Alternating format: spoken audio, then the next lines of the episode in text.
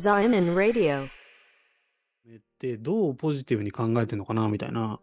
なるほど。でもちょっとすっげえ長くなっちゃったけど話が。いやいやいやいや。うん。そうね。だから、なんて言うんだろう、その、えっと、まずこのキリスト教徒が孤独を感じる人が多いかっつうと、俺はあんまりそういう印象がない。というんのは、キリスト教徒は、すごく狭い内輪のコミュニティにどっぷり使っているので、そこのコミュニティの、なんていうか、中で、その、なんていうか、ほほぼほぼ満足をするというか、キリスト教徒の界隈で、なんつうのかな、そその常識、そのキリスト教徒としての常識、キリスト教徒としてのあのレールみたいなものの中にどっぷり乗っかって生きている人が大多数なので、それは一般的には、なんていうか、日本人の中でのキリスト教徒の割合っていう意味では珍しいのかもしれないけど、キリスト教の世界に一回入ってしまえば別に周りと同じことをやっているっていう図式だから、あの、つまり外界をシャットアウトすることによって孤独は感じなくなると思う、逆に。で、俺は、それが気持ち悪かったのよ。あそのそのキリスト教徒がキリスト教徒だけのなんかすげえ閉鎖的なというかあの閉鎖的っていうと彼らはなんかそうそう言わないだろうけどね 彼らはって他人事みたいだけど、まあ、俺もキリスト教徒なんだけどそのうんうんうんうん。なんつうの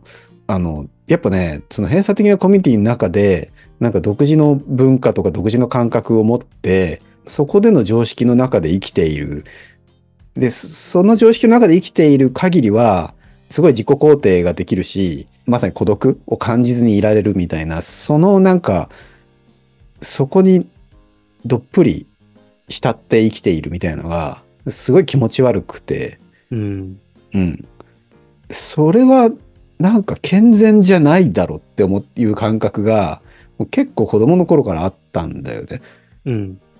だから、キリスト教一般孤独を感じる人種かって言ったら多分それは逆で、あんまり孤独を感じないと思う。で、でも俺はむしろ孤独を感じるべきだと思うし、そこ、そのなんかぬるま湯みたいな、なんかあのキリスト教徒しか存在しないその小さい閉鎖的なコミュニティからさっさと脱出するっていうのが、まあ俺はそういう選択をしてきたし、うんうん。うん。そうね。まあ、だから、そうね、孤独はやっぱ感じることは、俺個人はあります。その、うんううん。んなあ、例えば、なんだろうね。子供の頃のことで言えばさ、なんかキリスト教、教会にいる限り、教会の子供たちがいるわけよ。で、そこの子供たちと仲良くなることもできるし、あの、日曜日は教会学校でみんなで遊んだりとかっていうのがあるから、そ、そこの友達とだけ付き合っていいけば、あの別に友達がなくなるみたいなことはないし、うん。なんか、でも、こう、学校の友達と仲良くするってなったら、日曜遊ぼうぜって言われたら、あ、ごめん、ちょっと僕、教会があるからって言わなきゃいけないっていう、その、なんつうの、もうその時点でちょっとこう、ハードルが一つあるわけよ。何教会ってとか言われるし、なんでそんな言ってんのとか、もうその時点でちょっとこうさ、どっち、どっちに寄るかみたいな選択になるんだよね、その。うん。わかるわかる。うん。で、まあ、学校の友達によることを選んだことによって、その、まあ、要は、マイノリティ側になることをあえて選んでいるみたいな感じだから、あの、あの、その学校の中ではってことでしょ？そうそうそうそうそうう、んうんうんう。うんん。だから、やっぱ必然孤独は感じるし、仲良くしている友達に、まあ、まさにさ、こう今あなたにこう、キリスト教の話をしているけどさ、ようわからん話なわけじゃん。なんつうか。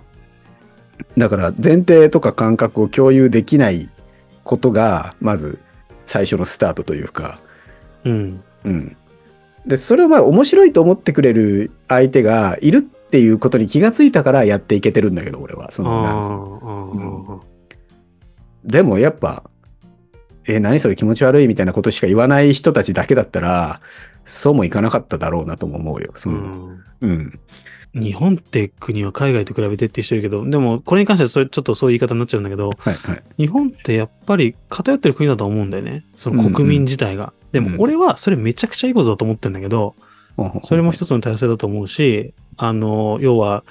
同調圧力で動くみたいな、うん。全然いいと思ってるんだけど、おうでも、やっぱその中では、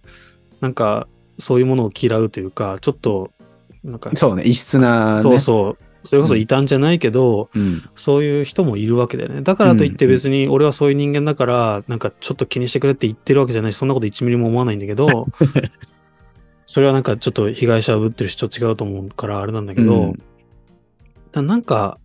誰も恨んではないんだけど、うんなんかちょっと難しい人生、俺生きてんだなってすごい最近思うんだよね。いや、別になんか悲観的になってるとかじゃなくて、単純にもう冷静に分析したってだけなんだけど、まあ異端がね、そのマジョリティの中で、こう、なんていうか自分のポジションを持ってうまくやっていくって、結構労力の必要なことだよね。そう、それが言いたかった。うん。そう。こちら側からやっぱりちょっと譲歩するところとかがいっぱいあると思うし、自分があんまり言いたくないことを言ったりとかする。まあ、あなたはどうか知んないけど、俺は結構そういうこともあるし、ごめん、どういうこと？いや、なんか例えばさ、こう、会社でさ、みんなでこう、初詣行こうかみたいなことを言われたこととかあるのよ。ああ、会社でもあるんだ。はあうはあん、あるある。で、そこでさ、まあ俺は初詣っていうのはまあ行かないわけですよ。そのキリスト教徒なので。うんうん。で、そこでさ、こう、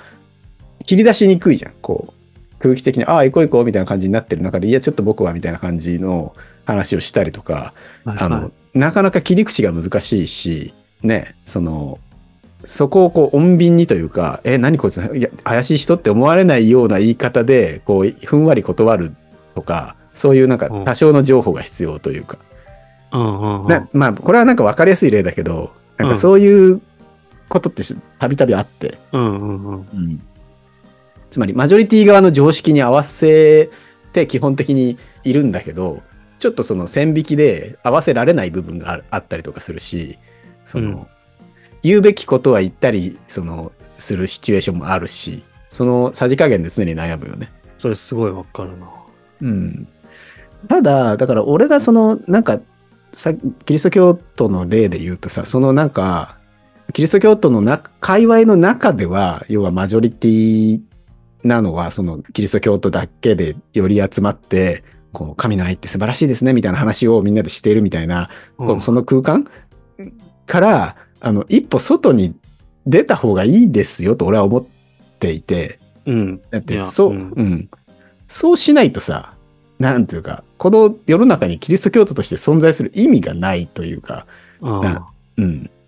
すごい閉鎖的じゃん、その生き方って。だから、なんていうのかな、そこから、あの、出ていく必要があると思うし、そこで感じる孤独っていうのには、やっぱ価値があると思うんだよね。その、うん。マジョリティであることをやめることで感じる孤独っつうのは、やっぱ、孤独は辛かったりすることもあるけど、これ人としてやっぱ成長する上でひ必必要じゃん、孤独になることっめて。ちゃくちゃ大事だと思う。うん。で、頭がほんとフル回転っていうか常にフル回転みたいな。で、常にフル回転だから病んじゃう人もいると思うんだけど、うん。大体犯罪とか起こす人って無職の人だったりするじゃん。だから多分めちゃくちゃ考える時間が多いんだと思うんだけど、うん。うん。だからやっぱ行き過ぎは良くはないけど、うんうんでも孤独って大事だと思うんだよね、本当に。うんだって俺イタリアで最初就活というか向こうで仕事を探しに行った時に、まあ一日することなかったもん。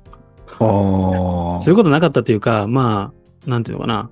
こう、シャット、なんか社会とシャットダウンしてるというか、うんうん。で、外出たら別に日本でもねえしみたいな。うんうんうんうん。だから、本当によ、な。うん、なんかね、かん、いつもと考えることが違うし、なんか自分と向き合うこと、まあ、あんまいい意味じゃない意味で、自分と向き合うことが多かったから、まあ自分を責めるというかね。うん。だから、でもそういう経験って、本当自分のその思考にスパイスを与えてくれるというか、うんうん。なんかね、大体正しいことが分かってくるようになるんだよね。頭が成長するというか。まあ自分でちょっと自分のこと褒めちゃったけど、なんか、なんかそのさ、こう、孤独になるっていうのはさ、なんか俺らキリスト教のこう言葉で言うと、こう神っていうものと一対一の関係で話をする時間なのよ。で、この神っていうのは、